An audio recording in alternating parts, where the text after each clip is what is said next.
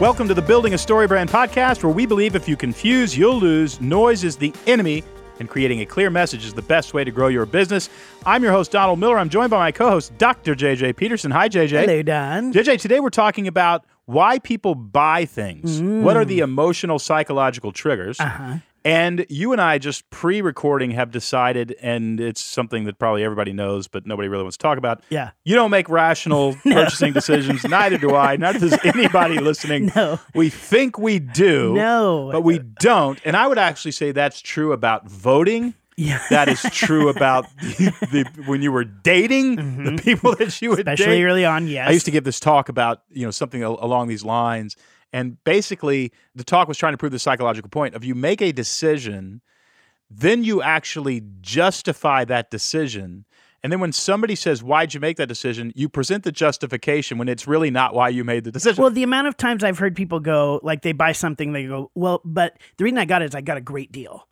Well, you didn't buy it for the great deal, right? like, I mean, you didn't need it to begin with, but the justification is the price was amazing. I got it on this great sale, so I was able to get That's you the know justification. of the and the problem is when we're actually as business leaders, when we're trying to sell people stuff, we also present the justification, which in some ways is good. Yeah. Because you're actually giving the purchaser the words to say to justify having done yes. it. and But it feel would- good about it. That's right. Feel own own their decision, not just like manipulate them, but it really is like for them to be able to own the decision. They need to justify this to bought it. themselves. Yeah. But that's not why they bought. Yeah. So if we actually understood why they bought, we would sell more product. And Yes. I would present two ideas. One is to solve a problem. That's one. Uh-huh. And the second is, and this is a big one, to become a better version of yourself. Yeah. And we teach that at the StoryBrand Marketing Workshop. Yep. We teach both of those in depth. But the idea of you got a problem, you got to solve it, and you're trying to end a frustration or you're trying to become a better person. And before we started, I said, What's your last irrational purchasing deal? And, and then you didn't have I literally said every day. every day. but you didn't have a specific one. I had one that recently I bought a stereo system for Yep. Goose Hill. It's a company out of uh, Pennsylvania that hand makes old record players, Yeah. and you know, it's beautiful stuff. Probably, you know, twice as much money as I could have spent and gotten something down at Best Buy that would have been, you know, a little bit hard for me to under, to hear the difference yeah, yeah. and when I and then you know because I'm wired the way I'm wired, I sat after I did it and kind of went, okay, why did you do that? and part of it was I believed I was getting the best. Yeah. So what did I just buy? Did I buy the best audio equipment, or did I buy the aspirational identity of somebody who owns the best Yeah, audio yeah. equipment? You see what I'm saying? yeah, There yeah. are there are decisions that we make, and they aren't exactly rational Yeah, and they're always. they're they're buying triggers Yeah. to run a business you've got to be and be a good marketer Yeah.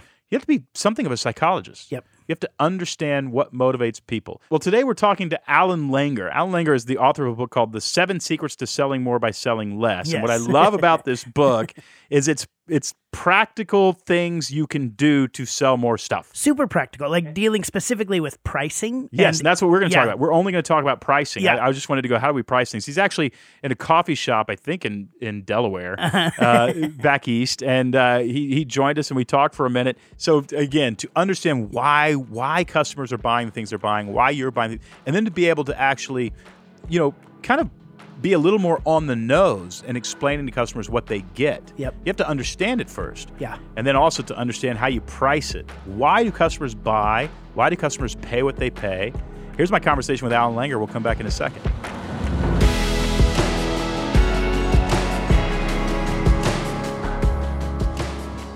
Alan Langer, the author of The Seven Secrets to Selling More by Selling Less. I think everybody wants to sell a little less and sell more at the same time. Sounds like a fantasy. Alan, is it true? Can we do it? It's true because what you, you need to do is stop selling, stop stop doing the sales pitch, and you'll sell a lot more when you stop doing that. I love it. Well, you're joining us from a coffee shop in Rhode Island. Is that where you live? I live in East Greenwich, Rhode Island, and I'm in Newport right now, beautiful Newport, Rhode Island. So Oh, that's brilliant. Is this where you normally write? I actually write in a coffee shop in East Greenwich, but this is my second favorite one. So uh, yeah, I used to do that when I when I was a writer in Portland, Oregon. I'd go to one coffee shop, and 20 minutes later, if I hadn't written anything, I'd say, "There's no words here," and I'd get in my car and I'd go to the next coffee shop. I swear I did it all the time. I think we're more superstitious than baseball players, right? You're absolutely right. I actually wrote my entire book at, at the one little coffee shop in East Greenwich. I was there every morning. Oh, that sounds like a good role. Well, hey, yeah. I'm, I'm curious. You've got a chapter in your book about pricing. And yes. I actually want to talk about pricing. And you've got some five little tips for us on pricing. A lot of us are wondering how do we price our products? What sort of philosophy can we use? And you've actually gotten really into the weeds on this, and there's some great material that you've come up with. Is, is it okay if we just have a conversation that helps us understand how to price our products? Absolutely. I think it's one of the, you know, with the exception of retail, I think it's one of the more neglected areas of, of how a, a company or even, even an individual goes about selling a product. That's great. Well, one of your ideas is you got to focus on more than the numbers, and you actually talk about the number nine when you can end your pricing with a nine. Studies show that your customer will simply feel better about purchasing. I used to think that was just because 99 cents sounded like a more value than a dollar or like a lot less money than a dollar, even though it was only a penny. But is there something about uh, 109 and 309 and $259? Yes. What is it about the number nine? So the the researchers, you're exactly right. When when you put nine ninety nine versus ten dollars, it feels a heck of a lot less expensive, and retailers do it all the time. But researchers started thinking, well, is it because it looks cheaper, or is it because the number nine itself? And it turns out, for some reason, psychologically, the number nine feels better to a person than a zero or even an or even an even number. And they don't know why. They're not sure. They don't know why yet. Yeah, I, have done so much research on this. I find I find pricing absolutely fascinating. But one one of the things that stuck stuck out at me was, um, and I think I mentioned this to you when we met. They did a study. They took uh, three women's blouses, same exact blouse, and they put them for sale in a, in a regular department store. One blouse was for thirty-four dollars, so it ended in a four. One blouse was thirty-nine, and the other blouse was forty dollars. And they had people buy them, and you would automatically think that the most purchased blouse was the thirty-four dollar. Yeah, it was actually the thirty-nine dollar one by a wide margin. Wow. So even though it was five dollars more, the number nine drew the people into purchasing that blouse. Well, uh, true to us at StoryBrand, you actually say you have to understand the story, along with telling stories as part of your product or service descriptions. Add them into your pricing discussions as well. I'm really curious as to point number two. First was in the number nine. Second, you got to understand the story. How do you incorporate story? And I know you're one of our StoryBrand certified guides. You actually came and got certified recently. Yes. How do you incorporate story into the actual philosophy of pricing? Well, I, I knew you would like this section. So, um, what's fascinating is most sales reps and companies focus on the features of their product. You know, say you're selling a copy machine and it's like, you know, a thousand thousand pages a minute, back to back, color, blah, blah, blah. You focus on all that. But if you actually put the product you're selling into the context of a story, uh, it actually becomes not only easier to sell, but the customer feels like they need to get it and they feel better purchasing it. And here's a great example. This is this is probably one of my favorite studies in the whole book. So there was a New York Times columnist about 10 years ago now. He was trying to figure out the power of story in relation to products. So what he did he actually went to flea markets and he went to um, you know yard sales and he bought literally meaningless items. He he bought a, a broken ceramic horse head. He bought a lost hotel room key. Uh, he actually bought an unopened jar of expired mayonnaise. Like all of this crazy stuff. And the most he ever spent on any item was fifty cents. Oh he gosh. then put all ten items. He bought ten items. He put them all on eBay and they put him up there for two weeks and didn't get one bid for any of the items. So, so he, uh, here's the mayonnaise. Here, opening bid, 25 cents. No one bought the mayonnaise, and no one bought any of the other items. He then took them down and he added a paragraph story to each item. So he gave this, he gave the items context, like like the the horse head was an heirloom from a grandmother, something like that. I don't know what the stories were, but he gave each of the items a context with relation to a story. He then put them back on eBay. You ready for this? The average sale price was $57. You are kidding. For a, a key, a horse head, a jar of mayonnaise. And, and a lost, lost hotel room key went for $87. now, these were fictional stories. Fictional stories. So, what he wound up doing was obviously he gave everybody their money back because he made up the stories. But right. the point is, he made over, he made over $2,000 selling just stories. Selling junk because he put stories to it. Man, you know, it's funny because we have this Business Made Simple University, and the true story is we're trying to disrupt the college debt problem. We're trying to say, look, you can get you can get 16 hours about of college credit here. That's what we're working on with the universities for 275 bucks instead of seventy thousand dollars. And people are so much more attracted to the story. They just love that story. Yes. And I, I wasn't even thinking that. I thought, well, we got to tell a story of you know we're we're helping you organize your mission statement. We're helping you figure out your clarify your message. We're helping you with your marketing sales funnel. We're helping you with sales with execution you know all the practical stuff. And i just mentioned to somebody listen the trojan horse here that's the secret is we're going to disrupt the university system. We're going to undercut uh, the university system by offering essentially college credit for basically nothing. And everybody yeah. started leaning in. And so i thought oh maybe i should talk about this more. And i started talking about it and the, the idea really just started blowing up. It, I, I didn't realize, I didn't take my own medicine. You got to have the story right. Yeah, I mean, uh, this, the, the, the, simple and great example is a baseball is a baseball until Mickey Mantle hit it over the over the fence in a, in a World Series. It's, it's got a story Absolutely now. Absolutely true. All right, point number three is throw out the anchor. And I learned this in a negotiation class with a Pepperdine lawyer. Nothing is cheap or expensive by itself. It needs be, to be compared to something. So in negotiation, you would throw out the first price because you want to set the gravity of the negotiation. And we do this. If you go to storybrand.com and register for our live workshop, you can either come as an individual for 2,995, a $100 discount if there's two of you for each of you, a $200 discount, the equivalent of a $600 discount if there's three of you. The only reason we came up with the $100 off and $200 off was so that we could have three price choices. It wasn't actually to give discounts, although we do give discounts. We just knew the study said if there were three price choices, people would choose one of them we're more likely to choose one of them. What's the psychology of that? I've never really studied the psychology of why we did that. So there, there's there's two things at play here. The the, the anchor pricing is is sort of like uh, uh, take the example. How do you sell a twenty five hundred dollar watch? Well, you put it next to a ten thousand dollar watch. So you're basically when you see that $2,500 watch by itself, like, oh my God, that's an expensive watch. But now you see it next to a $10,000 watch, it becomes a pretty good deal. And you you also want it because it's two and a half times as good as the $10,000 watch. Exactly, exactly. So, for example, like when when when I was in my uh, selling days, uh, I used to sell uh, Andersen windows and doors. You know, the average price of a window, let's say, was fifteen hundred dollars, but a customer never knew that when you walked into the house. So, in a general conversation, I'd say, you know, do you think these windows are going to be more or less than three thousand dollars? And they would always say, well, I hope it's less. But now I just anchor three thousand dollars in their mind. Gosh. psychologically. Yeah. And then basically, when you come to the fifteen hundred dollar price, they actually thought it was a good price. And and and it's not it's it's not a, a, a you know an unethical tactic. It's just a psychological method of saying. I want them to feel good about the price. I don't want them to feel shocked about it. Right. And and bottom line, it's the price you need to charge for the product in order to keep your, your profit margin, all that kind of stuff. Right. Okay, let me ask you a question now. Land Rover has just re-released the Defender. And the Defender is like my favorite, one of my favorite trucks from days of old and they're re-releasing it.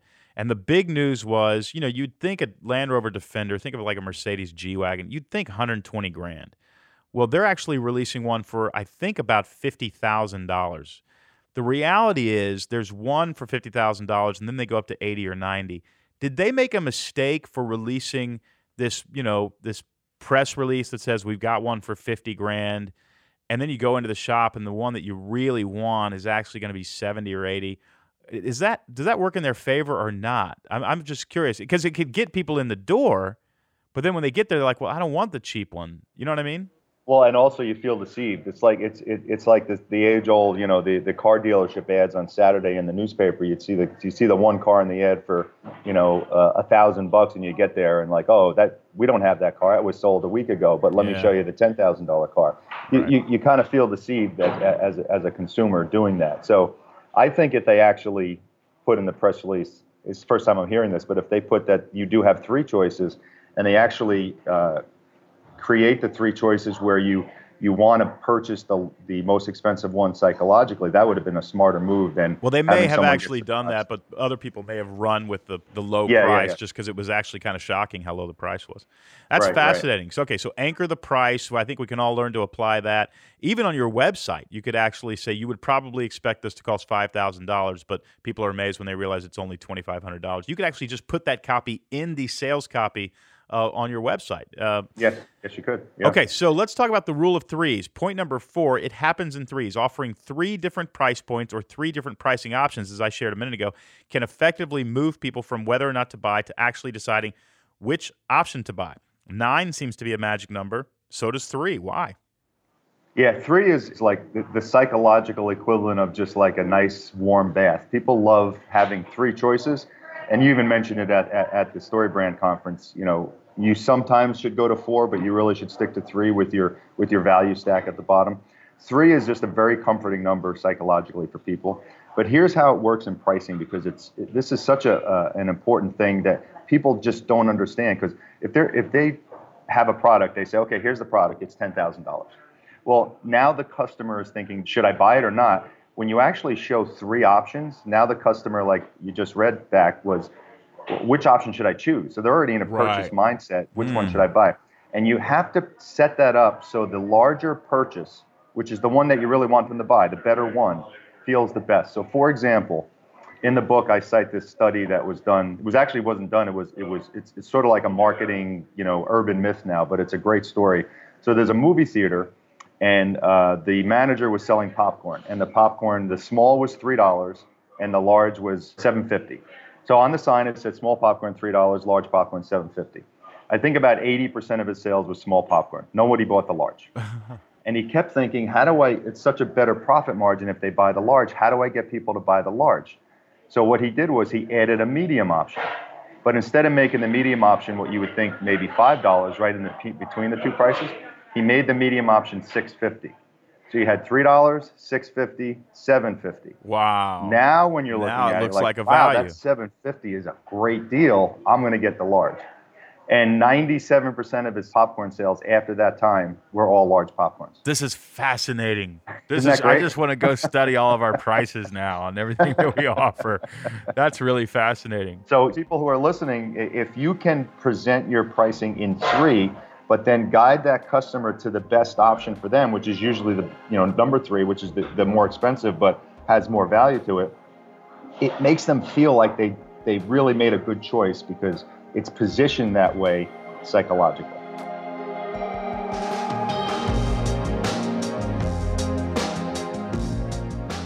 I'll be right back with the rest of my conversation with Alan Langer in just a moment. But listen, if you are wanting somebody to help you sell your products, market your products. We actually certify StoryBrand certified guides. To get certified as a guide, you have to have multiple years of marketing experience. Then you come and spend a week with us where we teach you how to create a sales funnel that will work for a client. Then we give you another year of just training after training after training to help your clients make more money. You, the client, actually benefit from that because you get somebody who knows how to sell your products and not waste your marketing dollars. If you want a certified guide who can help you build a sales funnel that actually works and moves product, go to marketingmadesimple.com. Go to marketingmadesimple.com. There you will find a directory of the hundreds of marketing agents we have certified. Each of them can help you. You've got a, an enormous number of choices. It'll be really fun to comb through there and find the person who's right for you, build a relationship with them, and start creating a sales funnel that works. Your marketing should get a return on its investment. Go to marketingmadesimple.com.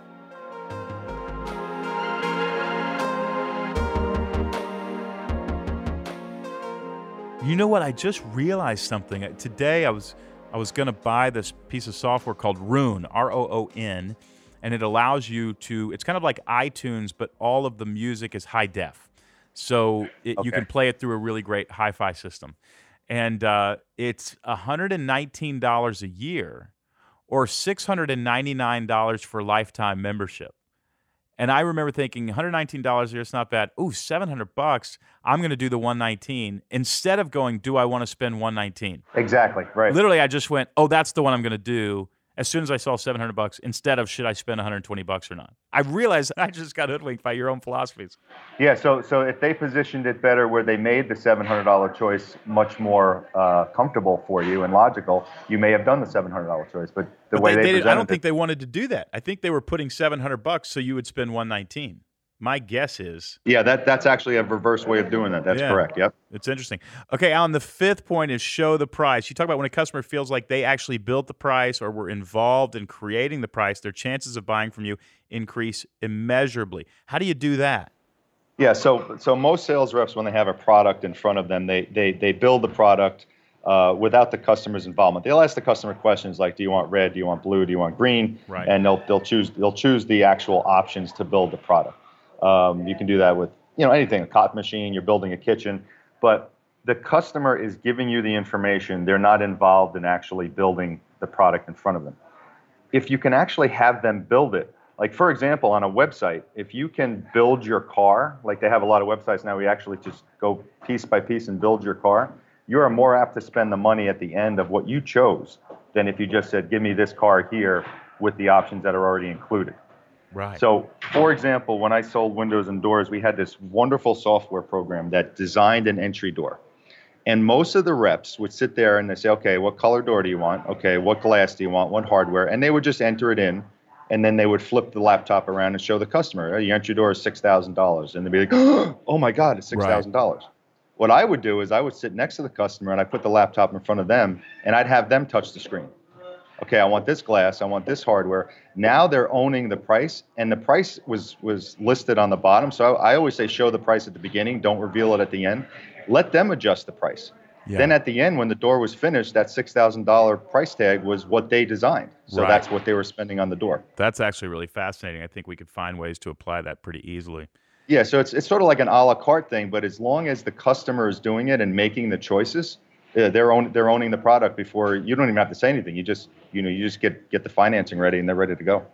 Alan, this is really practical advice we can use right now. We can all go back and look at how we're talking about our pricing and even how our pricing is structured, and we can make changes that create more sales. This was incredibly helpful. But I got to know, this is one of the seven secrets. Can you just Yes. give us a cursory overview of the other six?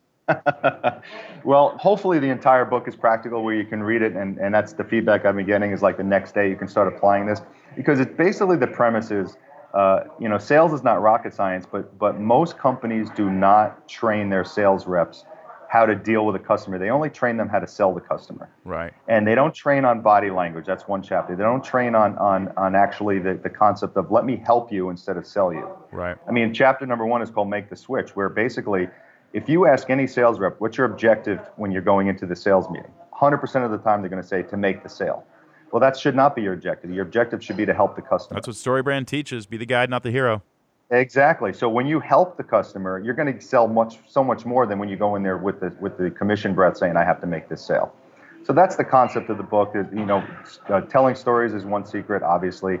Uh, body language is another. I have the pricing. Uh, even have another great, fascinating chapter for me is is on social proof, on on how psychologically we're we are drawn into what other groups do. So if we feel like we're part of that group, we're going to do that much more. So if someone someone down the block bought StoryBrand, went to the StoryBrand conference rather than the guy from Topeka, Kansas, you're more apt to go because you Yeah. know the guy down there. Yeah. So so many different things like that. And there again, it's it's something that's a- applicable right away, and you just have to change your mindset of what you're doing in front of a customer. I love it. Alan, thanks for joining us today. The book is The Seven Secrets to Selling More by Selling Less. You can get it on Amazon or wherever you buy books. Alan, will you come back on when you write a new one? I absolutely will. Thank you for having me. I love it. Incredibly applicable. Thanks so much for your time. Okay, Don. All right. Thank you.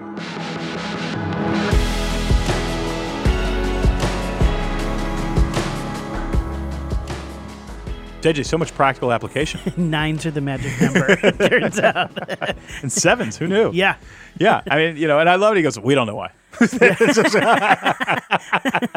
It just works. The reality is, we're irrational. We have to embrace that. You can't be such a linear thinker, uh, but super practical information going into 2020 on how you can grow your business. One of the big things give people three choices Yeah. in your pricing in a nine or a seven. Well, I think what you just said was really important is that there's one way to look at this of like being okay, this being cynical about it, right? Right. And just going like, well, this is some magic kind of stuff and it's manipulative or understanding, no, this is actually somehow how the brain works and research backs this up. Right. This is a proven fact. And how do we step into it? And what's so great about that it giving this as a tool to people for 2020 Right. as they're getting ready to build their business even more is that we say all the time that if you have a product that actually helps people, right, that moves people forward in their life, that solves a problem for them, whether it's shoes or lawn care or flowers or consulting, anything, any of those products ideally are moving people forward in their journey, your customer forward. Right. You're serving them better.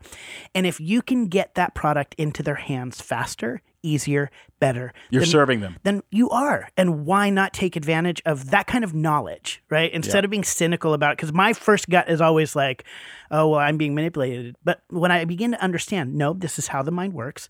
I want to serve people better. I want to serve my customers better. And I want to get things into their hands faster. Well, this and if you think I about do it, if you started a company and you're taking money for a product, but you don't want to be the kind of person that sells things, and you don't want to be, the, you're just being passive aggressive. Because what you really want is them to give you money for your product, but you don't want to say that. That's Yeah. called passive aggressive, Yes. and it's annoying. yes. right? And so we, we don't want to do that. We say this to clients all the time. I, I can't tell you how many times I've said this to a client. Stop making it hard for people to give you money. Yeah. Stop it. Yeah. Don't make it hard. If you make it easy for them to give you money, they will give you more money. You will give them a product that solves their problem. And that is a fair business transaction that is just and right in the marketplace. JJ, we've got some changes to make in some of our pricing we based on. Alan Langer's wisdom. So do you if you've listened to this podcast. Music from this podcast is by Andrew Bell. You can listen to Andrew's music on Spotify or Apple Music.